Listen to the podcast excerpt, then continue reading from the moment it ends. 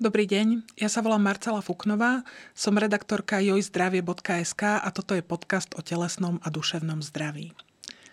Keď zavoláte 155, čo je názov dnešného podcastu, na druhom konci vám zdvihne telefon človek, od ktorého sa odvíja záchrana vášho života. A dnes sa s takým človekom budeme rozprávať. Budeme sa rozprávať s vedúcim operátorom záchrannej služby v Trnave, eh, s pánom Janom Gembickým. Dobrý deň, prajem, vítajte Dobrý deň, u nás. Prajem, ďakujem pekne. Uh, vy ste teda záchranár. Ako ste sa k tejto práci dostali? Lebo vy ste sa k tomu telefónu dostali a eh, cez ďalšie posty v záchrannej službe. Ako to bolo u vás? A ono v podstate od malička človek niečo, niečo plánuje a chce robiť a vlastne ja už od malička som rozmýšľal nad tým, že budem, budem v zdravotníctve. A vlastne prišiel určitý rok, kedy sa človek musel rozhodnúť, že teda kade pôjdu jeho kroky, kade pôjde jeho cesta.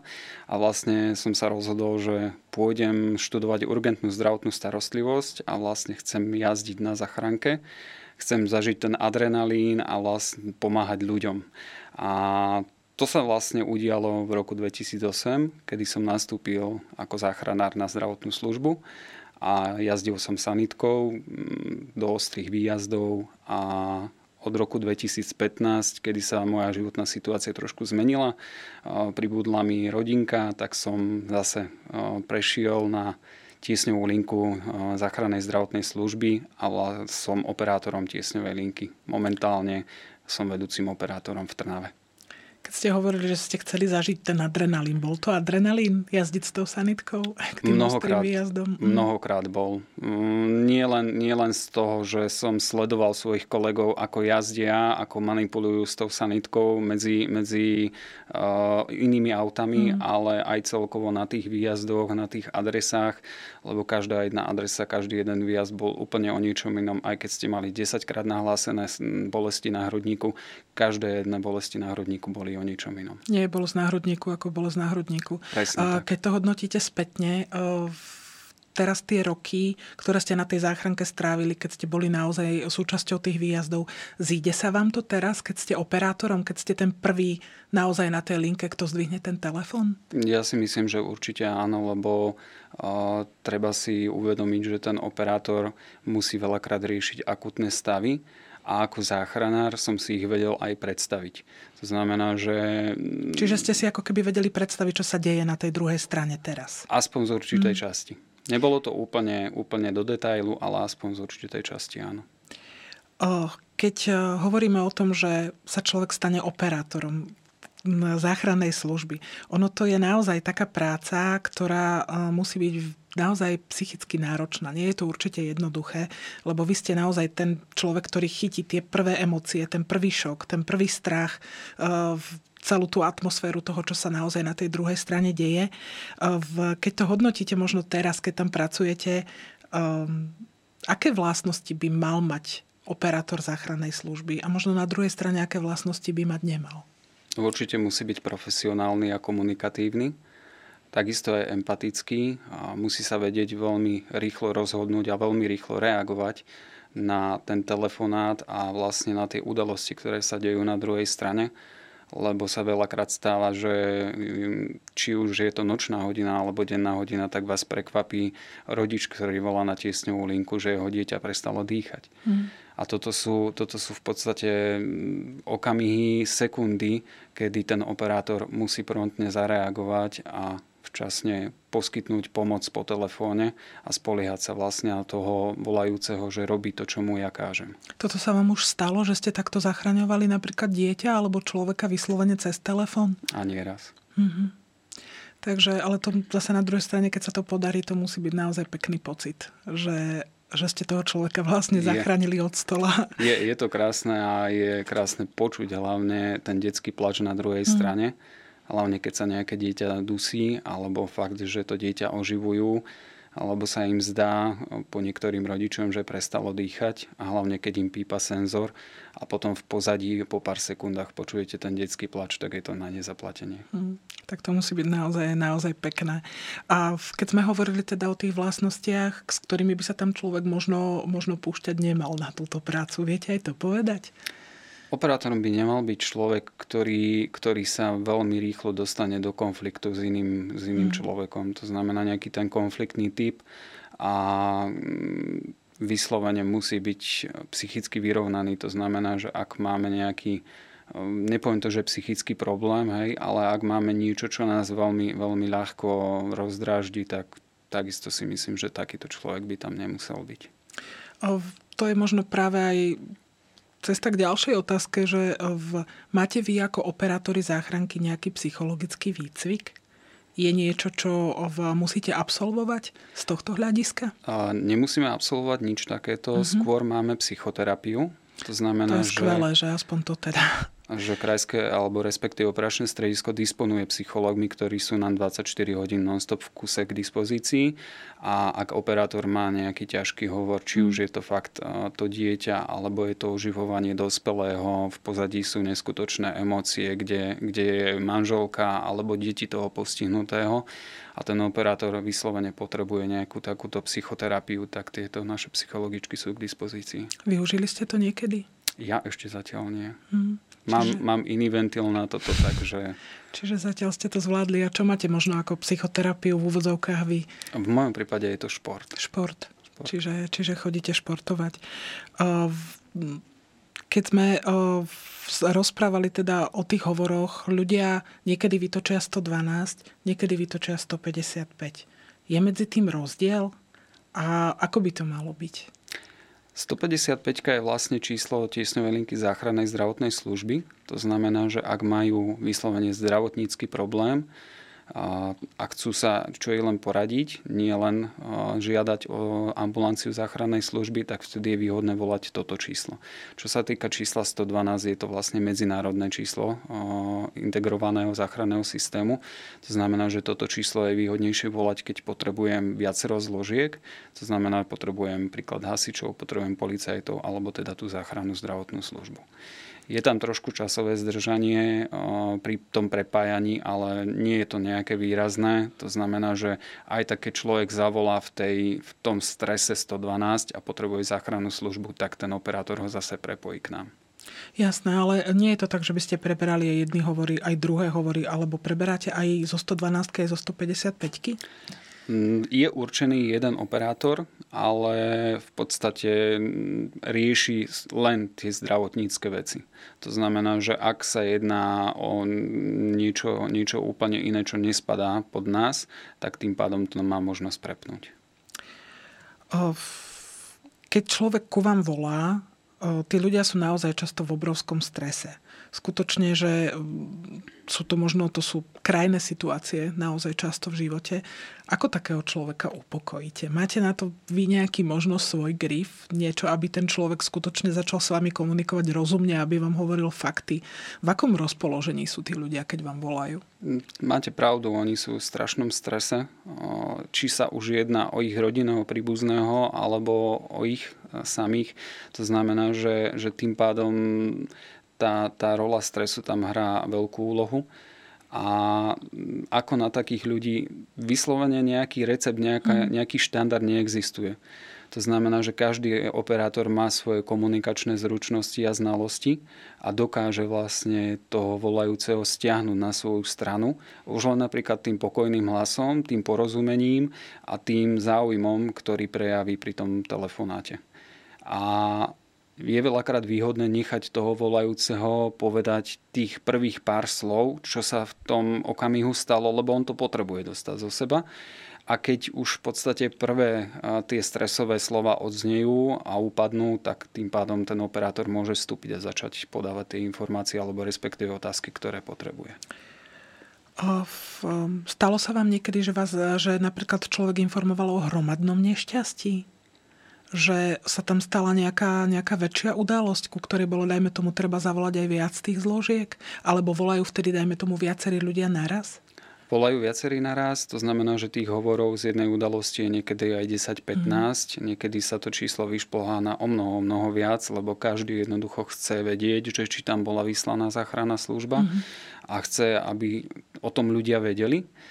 A mne konkrétne sa ešte toto nestalo, skôr sa mi to stalo, keď som bol vo výjazde. Mm-hmm. To znamená, ešte som nepracoval na tiesňovej linke, ale som jazdil na sanitke, tak sme mali hromadné nešťastie. Čiže ste, ste boli, boli súčasťou takéhoto niečoho. V ľudia, keď sú naozaj v tom strese a majú ten pocit, že za prvé čo sa ma ten operátor toľko vypituje? Prečo sa ma pýta veci, ktoré mne pripadajú nedôležité? Tým ľuďom sa asi možno často zdá, že ten hovor trvá nekonečne dlho a že to, čo sa ten operátor pýta, nie je dôležité. Čo sa tých ľudí musíte opýtať? A akože možno, že skúsme povedať naozaj, že prečo ten hovor musí vyzerať tak, ako vyzerá. Každá jedna otázka, ktorú položí operátor, je pre ňo veľmi dôležitá. Či sa jedná o zdravotný stav pri životohrozujúcich stavoch, to znamená zastáva dýchania, zastava krvného obehu, bezvedomie, nejaké ťažké traumy. Vždy je to potrebné, aby ten operátor vyťažil ten hovor a pýtal sa. Ľudia si myslia, že, že mnohokrát komunikujú priamo s tým záchrancom, ktorý sadne následne do sanitky a pôjde k ním. To znamená, že majú vyslovene takú poznámku, že nepýtajte sa ma už toľko mm. a príďte. Vtedy im vysvetľujeme zase toto, že my nie sme práve tí, ktorí prichádzajú, ale my sme tí, ktorí im pomáhajú po telefóne. Takže kým, kým vlastne operátor tiesňovej linky zostáva na linke, medzi tým je už vyslaná posadka záchrannej zdravotnej služby ďalším kolegom na sále a ten, ktorý vyťažuje ten hovor, sa môže adekvátne a plnohodnotne vlastne zaujímať o ten stav. Jasné, čiže je to tak, že kým sa vy rozprávate s tým človekom, tak tá sanitka odchádza Áno. Na, ten, na ten výjazd. Keď ehm,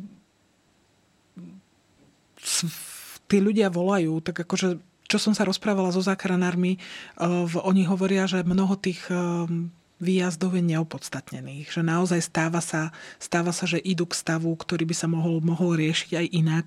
Uh, v, keď, keď tí ľudia volajú, vy sa za akými, za akými ťažkosťami volajú najčastejšie? Akože sú to sú aj také veci, ktoré vy odmietate, ktoré poviete, že k tomuto sanitku nepošleme? Nie každý jeden telefonát na tiesňovú linku končí výjazdom záchrannej zdravotnej služby. Máme strašne veľa konzultácií, kedy fakt mm. vyslovene poradíme tým volajúcim, aby si to riešili či už cestou vodného lekára alebo špecialistu, alebo užitím nejakého lieku a následne sa buď prevoláva ten pacient, ten volajú cestujúci, alebo sa s ním dohodneme, že nám zavolá povedzme o nejakú hodinku, dve, aby povedal vlastne, že v akom stave je, že či sa mu polepšilo alebo nie. A Čiže aj takto sa to niekedy dá riešiť. Je to vôbec cesta? Je niekedy akože cesta si zavolať? Keď napríklad dieťa, dajme tomu, ja neviem, niečo zjedlo, vypilo, ja neviem, či mu to uškodí, neuškodí.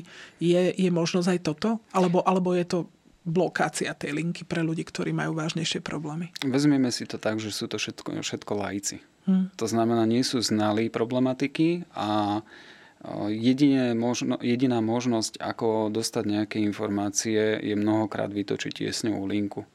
Čo sa týka mm, priamo nejakej konzumácie, máme možnosť v podstate konzultovať priamo aj s toxikológiou. S toxikológiou. To mhm. znamená, že vieme ich prepojiť na toxikologického lekára. A jasné, že ostávame v konferencii, aby ten hovor bol nahratý a keď lekár tak či tak zhodnotí, že by bolo vhodné, aby tam išla záchranná zdravotná služba, aby vlastne ten volajúci nemusel volať znova. Preto aj ostávame na linke. Môže sa niekedy stať aj to napríklad, že človek vám síce dokáže zavolať, ale už nedokáže povedať, čo sa s ním deje, lebo je na tom tak zle. Viete napríklad pomôcť aj takémuto človeku? Dá sa pomôcť niekomu, kto zavolá a vypadne mu telefón z ruky? Dajme tomu. Začala lokalizácia AML, to znamená, že, že je to lokalizácia telefónu, kde mi vlastne ukáže priamo to miesto, kde by sa ten volajúci mal nachádzať. Nemá to bohužiaľ ešte každý jeden telefón, ale postupne sa to vlastne rozširuje pre každého jedného nielen operátora, ale viac menej typ telefónu. Takže dá sa aj takýmto štýlom. A veľakrát využívame aj spoluprácu mestskej policie alebo štátnej policie, aby nám vypatrali túto danú osobu. Alebo keď človek ten hovor preruší, dajme tomu, že počas toho hovoru naozaj upadne do bezvedomia alebo niečo podobné. Čiže viete s policajtami mestskými takto spolupracovať? Dá sa, ale v každom prípade pre nás najdôležitejšia je fakta adresa. Veľakrát, veľakrát tam nepotrebujete od, m, počuť, čo tomu konkrétnemu pacientovi je, hlavne keď sa mu príklad ťažko dýcha a už nevie vysloviť tých pár slov. Pre nás je najdôležitejšia tá adresa a tým mm-hmm. aktívnym počúvaním ja vlastne počujem, že to dýchanie je vyslovene ťažké a bude potrebovať našu pomoc. Keď ste hovorili, že tá adresa je dôležitá, aké sú možno najčastejšie tie komunikačné problémy s týmito ľuďmi, lebo asi naozaj viesť ten rozhovor tak, aby bol lucidný, aby smeroval k tomu výsledku, ktorý vy potrebujete, naozaj asi nie je často také jednoduché. V, s čím sa stretávate? No stretávame sa hlavne s tým, že nevypýtujte sa ma už toľko, mm. ale príďte. A a v podstate veľakrát máme nespolupracujúcich nahlasovateľov a neuvedomujú si, že vlastne oni si nesplňajú občianskú povinnosť len tým, že zavolajú na tiesňovú linku. Lebo každý akože jeden... idem okolo, ja som, ja som mu zavolal pomoc a ja odchádzam. Áno, Hej? presne mm-hmm. tak. Presne tak. A ešte vám povedia vyslovene do telefónu. Moja občianská povinnosť je splnená mm. a mhm. vy príďte a zachraňujte. Ale nie je to celkom tak, lebo každý jeden občan je povinný poskytnúť prvú pomoc do toho rozsahu, ako ju vie poskytovať. A keď ju nevie, na to je tam ten operátor tiesňovej linky, aby mu začal radiť, čo má s tým postihnutým robiť. Stalo sa vám naopak, že ste niekoho takto navigovali a zachránili ste spolu s nejakým človekom z ulice, niekomu život, možno niekomu cudziemu? Určite, že áno. Sú, sú ľudia, ktorí fakt sú ochotní a dokonca ostávajú tam aj do príchodu záchrannej zdravotnej služby. Už sa mi stalo, keď som bol vo výjazde, že takýto ochotný človek nám pomohol dokonca naložiť toho postihnutého na nosítka a vedeli sme ho dať ľahšie do tej sanitky. Takže sú, sú určite aj ochotní ľudia.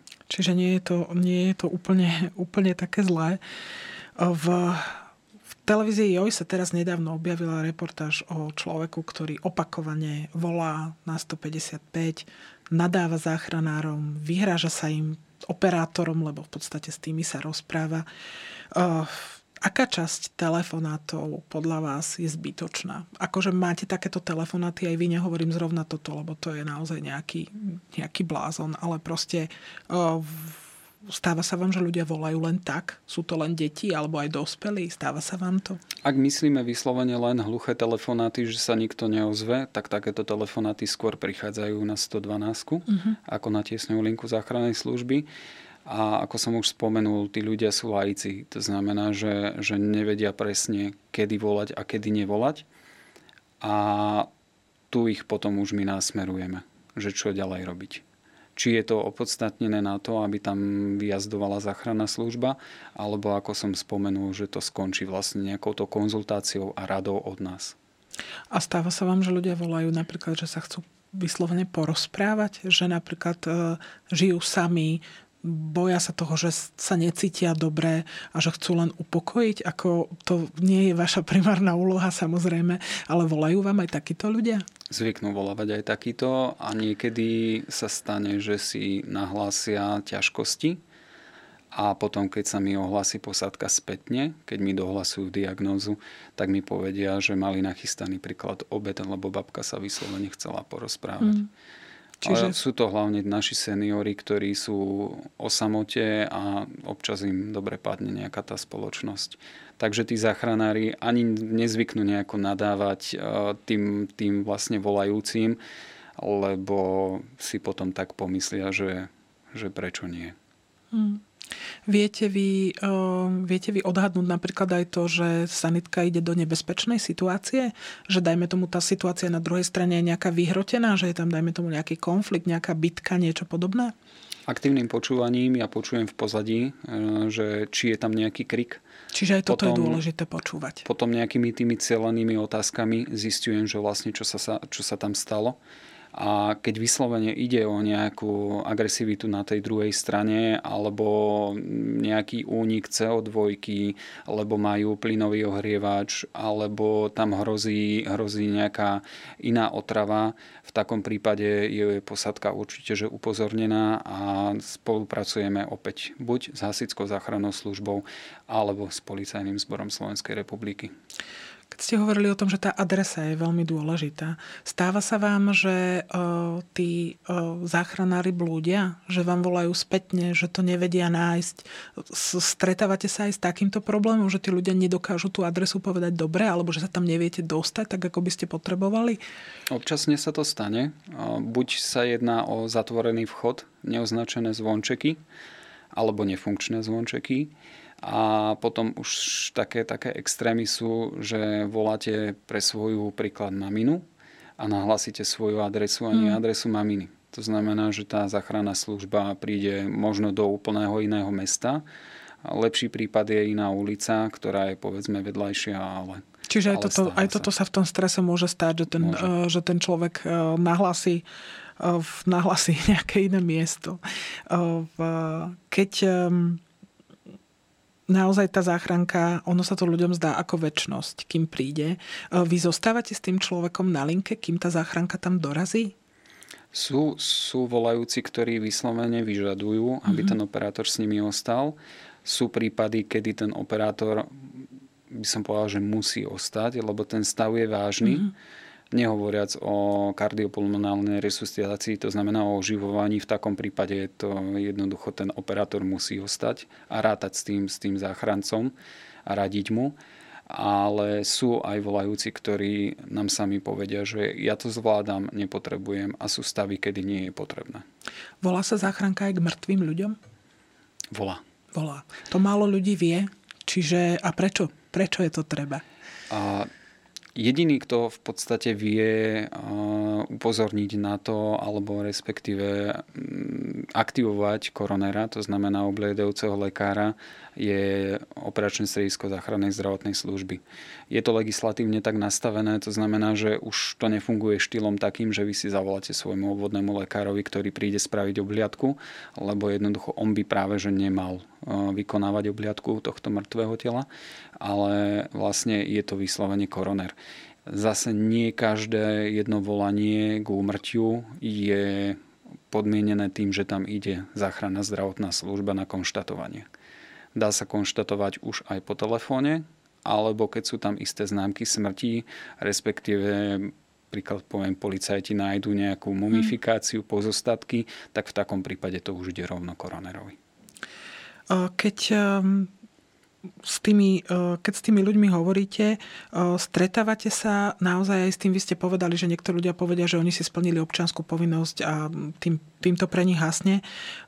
Stretávate sa aj s tým, že bol naozaj človek, ktorý zomrel, alebo sú ľudia, ktorí zomrú, lebo im skutočne nikto nepomohol, lebo v podstate mohlo, že to mohlo dopadnúť inak, keby sa ten človek keby sa mu dostalo pomoci predtým, než príde záchranka? Stávajú sa takéto prípady, bohužiaľ. A je to len o tej ochote toho volajúceho a o tom, či ho ja dokážem aj spracovať k tomu, aby začal pomáhať. Stalo sa nám nieraz, že ten volajúci rátal som mu stláčanie hrudníka pri mm. oživovaní, hovoril mi, že áno, stláčam, stláčam, vôbec nebol zadýchaný, takže evidentné bolo, že nestláča ten hrudník, lebo predsa je to fyzicky namáhavé a zadýchal by sa pri tom a neprešlo 5 minút a už sa rozprával s posádkou. To znamená, že on vlastne imitoval to stláčanie rátaním, mm-hmm. ale popri tom išiel naproti záchranárom. Mm-hmm. Jasné, čiže, čiže je to také, že uh, keď ste hovorili o tých otázkach, oni musia byť naozaj cielené. Podľa mňa ako v, toto je ešte dôležitejšie ako u novinárov, vedieť sa správne pýtať. Uh, toto vás niekto učí? Máme určitý štandard. To znamená, že pre mňa mm, sú najdôležitejšie otázky, ako som spomenul, že kde sa stalo, potom čo sa stalo, to znamená, že či ide fakt o život ohrozujúci stav, aby som hneď mohol adekvátne poskytnúť informácie na život zachraňujúce úkony. A potom aj pátram, ako sa to stalo. Či tam fakt nehrozí nejaké nebezpečie, či už pre toho záchrancu, alebo priamo, priamo pre tú posádku. Takže toto sú asi by som povedal také tri, tri najdôležitejšie otázky, ktoré musia padnúť a mnohokrát e, tých otázok je o mnoho, mnoho viac. Hej. Tým volajúcim, ako ste spomínali, sa zdá, že ten hovor trvá neskutočne dlho, ale jednoducho my tie odpovede potrebujeme. My toho pacienta nevidíme priamo, nevieme sa ho dotknúť, to znamená, že mojimi očami a mojimi rukami je práve ten volajúci. Možno by sme mohli poradiť ľuďom, e, keď sú niekde, kde to nepoznajú. Alebo v, ak sú niekde v meste, kde to nepoznajú. Ako sa dá, možno, že čo by sme si mohli zapamätať, čo sú také identifikačné znaky polohy. Na čo sa vtedy pýtate, keď ten človek povie, ja som niekde, neviem kde, a proste vedľa mňa je človek, ktorý potrebuje pomoc. Ako sa vtedy snažíte zorientovať? Jedna vec je, dá sa lokalizovať, to znamená, že viem prerušiť na chvíľočku ten hovor a ten volajúci si pozrie lokalizáciu priamo na mapách a viem mi nadiktovať súradnice, podľa čoho ja ho vlastne viem potom vyhľadať. Alebo je tam tá služba AML, ako som spomínal v tých telefónoch. Ale pokiaľ táto služba nebola, alebo teda pokým nebola, tak sme sa pýtali na nejaké orientačné body. To znamená, či je niekde po blízkosti kostol, alebo nejaká väčšia budova, alebo je tam nejaká väža, mm, nejaké aj pohostinstvo. To znamená, že niečo, čo by sme ako aj my mohli poznať. Lebo síce ja pracujem v Trnave, a mám kolegov, ktorí dochádzajú, dochádzajú príklad z Galanty, dochádzajú zo Záhoria, od Piešťan, to znamená, že zase poznajú tie ich okresy. A tú Trnavu nemusia A tú Trnavu poznať. nemusia. Mm-hmm. To znamená, že sa potom tak doplňame. Funguje aj napríklad to, čo sa hovorí, že napríklad pouličné lampy majú čísla? Že môžete fun- podľa uh, čísla to, pouličnej lampy zist- ale, zistiť, kde ste? Ale len tu v Bratislave. Ak uh-huh. mám tu dobrú informáciu, napríklad u nás v Trnave toto nefungovalo. Ale tak zase Čiže možno v týchto si, väčších mestách vo väčších to funguje, mestách, áno, ako sú tak. hlavné mesta Bratislava, možno tá naozaj tá Praha, uh, tieto, uh, tieto okolité. Uh, keď uh, naozaj vy asi absolvujete denne desiatky možno tých hovorov. Neviem si predstaviť, koľko hovorov asi denne príde na záchranku. Je to rôzne? Je to rôzne. Veľakrát to záleží aj od e, ročného obdobia. Lebo hmm. povedzme si pravdu, zime je viacej tých pádov, tých pošmiknutí, v lete je viacej úpalov, alebo, alebo v podstate dehydratácie, dehydratácie mm-hmm. po prípade nejaké tie akcie, to znamená, že, že intoxikácia alkoholom, hlavne u mladistvých a tých hovorov stále rok čo rok narastá a narastá. Čo sa týka nejakého, možno, že naozaj toho, koľko máte kolegov, koľko príjmate tých hovorov, keby ste mali nejak možno charakterizovať to, že ako ste na tom teraz celkovo na záchranke, ste preťažení?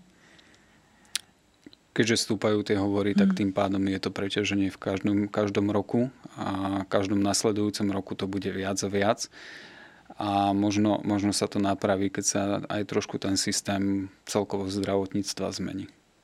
Zmení v akom zmysle?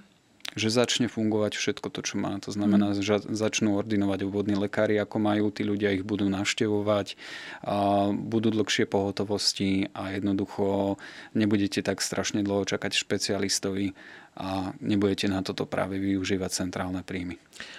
Robia ľudia napríklad to, že si zavolajú sanitku, lebo cez deň nešli k lekárovi, lebo majú nejaký problém, ktorý trvá 2-3 dní, lebo sa proste ako rozhodli, že teraz to budem riešiť, veď keď si zavolám sanitku, tak pôjdem rovno, nebudem ani čakať, ako som už viackrát počula v podstate v nemocnici a rovno ma zoberú dnu.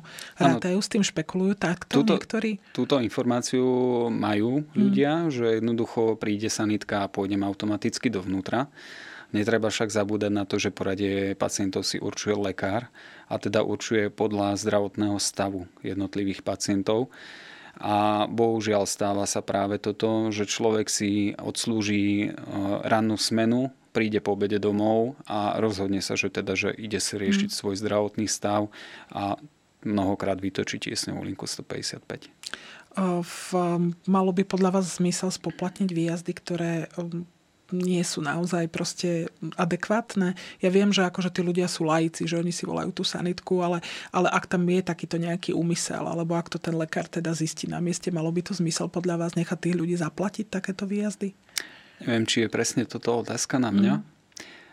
Ak by som sa na to pozeral z pozície zdravotníckého záchranára vo výjazde, určite by ma to nahnevalo a povedal by som, že áno.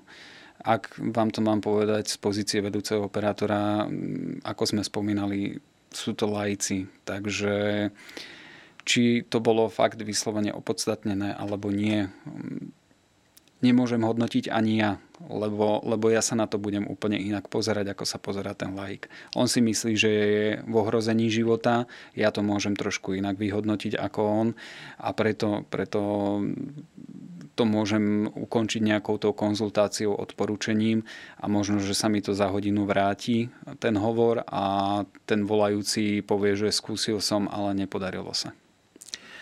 Keď sme spomínali naozaj tú pomoc skôr, než príde záchranka, ktoré sú také najdôležitejšie veci, čo by ľudia naozaj mali urobiť, pretože od toho závisí život toho človeka, keď je to, um, keď je to náročná situácia. Čo sú také veci, ktoré skutočne treba dovtedy spraviť? Ono viac menej, skôr by som začal s tým, že kedy volať na tiesňovú linku záchrannej zdravotnej služby. Sú to určite životohrozujúce stavy. Ako som spomínal, je to bezvedomie. Bezvedomie, keď človek dýcha, je to zástava obehu a dýchania nejaké veľké traumy, nejaké veľké popáleniny. Ak sa jedná o detského pacienta v prípade bezvedomia, toto sú fakt vyslovene životohrozujúce stavy, kedy bez nejakého zásahu ten človek môže umrieť a čo by mal viac menej spraviť ten volajúci do príchodu. Hlavne počúvať operátora a následne podľa tých inštrukcií konať, ak to sám nevie. To znamená, že ak máte doma nejakého kardiaka, e, má problém so srdiečkom a začne mať bolesti na hrudníku a začne sa mu ťažšie dýchať, určite ho posadiť do predklonu, uvoľniť mu okolo krku aby mal prísun čerstvého vzduchu, komunikovať s ním, upokojovať ho. Takže každá jedna situácia má svoje špecifické inštrukcie a následne aj prvú pomoc. Rovnako aj ľudia si často myslia, že ja by som nezvládol dať niekomu masáž srdca. Ja by som ho nezvládol oživovať. Zvládne to každý? Ja si myslím, že z úvodu áno. Aj keď um, keď som robil inštruktora prvej pomoci, mali sme um, laicky povedané anču na mm-hmm. resuscitáciu a videl som, že jednoducho niektorí ľudia po dvoch, po troch minútach tá hĺbka toho stlačenia hrudníka nebola taká ako na začiatku. To znamená, že vyslovene je to fyzicky namáhavé a keď vám zavolá nejaká 80-ročná mm. babka, že našla svojho manžela ležať na zemi, a jednoducho vy chcete od nej, aby mu začala stláčať hrudník, tak určite, že je to pre ňu fyzicky namáhavé a možno, že to ani nezvládne. A tam treba myslieť veľakrát aj na bezpečie, aj toho volajúceho, aby z jedného pacienta neboli dvaja. Jasné, čiže je to také, je to také niekedy náročné, že uvažovať aj nad týmto. A v keď sme teda hovorili, že tých telefonátov sú desiatky, vy si, sú také, ktoré vám utkveli v pamäti? Sú také, na ktoré si spomeniete, možno že ešte aj po dlhom čase, po rokoch? Bola to nočná smena, kedy mi zazvonil telefón a to bolo nejak tak 10 minút po polnoci a volali mi rodičia. Mierna panika bola na druhej strane a mali týždňové týždňového novorodenca doma na posteli a prestali im dýchať. Mm.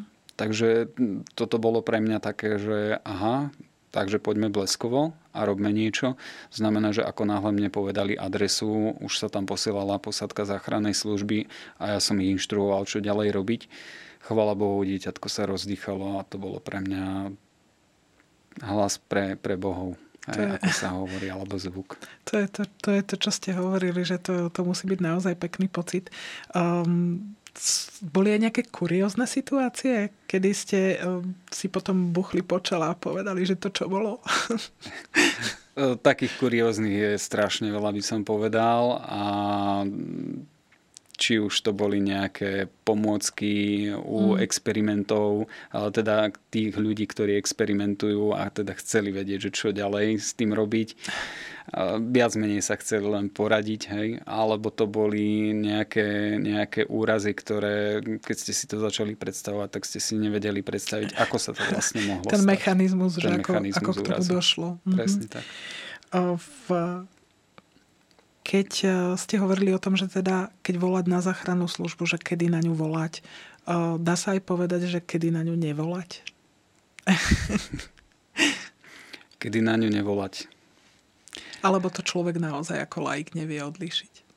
Asi tak. Asi takto by som to definoval a ono v podstate, my pracujeme 24 hodín non-stop, 7 dní v týždni, mesiac čo mesiac, rok čo rok. To znamená, že sme tu pre tých ľudí a keď už fakt nevedia, nech pokojne vytočia 155 len teda nech sú si vedomí aj toho, že nie každý jeden hovor musí končiť výjazdom záchrannej služby. Zase v mnoho ľudí povie, keď vidia niekoho ležať na zemi niekde. Teraz bola zrovna nedávno správa, že pani ležela na zastávke diabetička a ona je opitá, hodili rukou a v podstate nepomohli tomu človeku. To, že je niekto intoxikovaný alkoholom, znamená, neznamená, že mu netreba volať záchranku však. Neznamená to, lebo môže byť život v ohrozujúcom stave. Rozpoznať, že či je pod vplyvom alebo nie je pod vplyvom, sa veľmi ťažko hodnotí, keď je človek bezvedomý. A v podstate je tam riziko aspirácie. To znamená, že keď ten postihnutý náhodou zvracia a vdýchne zvratky, tak bohužiaľ umre. To znamená, že aj tam treba určite poskytnúť prvú pomoc. A či to už skončí výjazdom záchrannej služby alebo za asistencie policie mm, sa ten dotyčný odvedie následne domov, to už v podstate vysvitne z danej situácie, že ako to skončí. Keby ste sa dnes mohli rozhodnúť znovu, šli by ste robiť túto prácu zase? Ak áno, tak prečo? Ja si myslím, že áno, lebo už od malička som vyrastal v prostredí lekárov, keďže som mal nejaké tie zdravotné problémy a videl som, ako tí lekári pomáhajú, ako sestričky pomáhajú. To znamená, že zrejme už v tých, tých začiatkoch som si povedal, že chcem byť ten, ktorý bude pomáhať. Tak ja vám veľmi pekne ďakujem, nielen za to, že pomáhate, ale aj za to, že ste prišli ku nám do štúdia za tento zaujímavý rozhovor. Ďakujem pekne. Ja ďakujem pekne.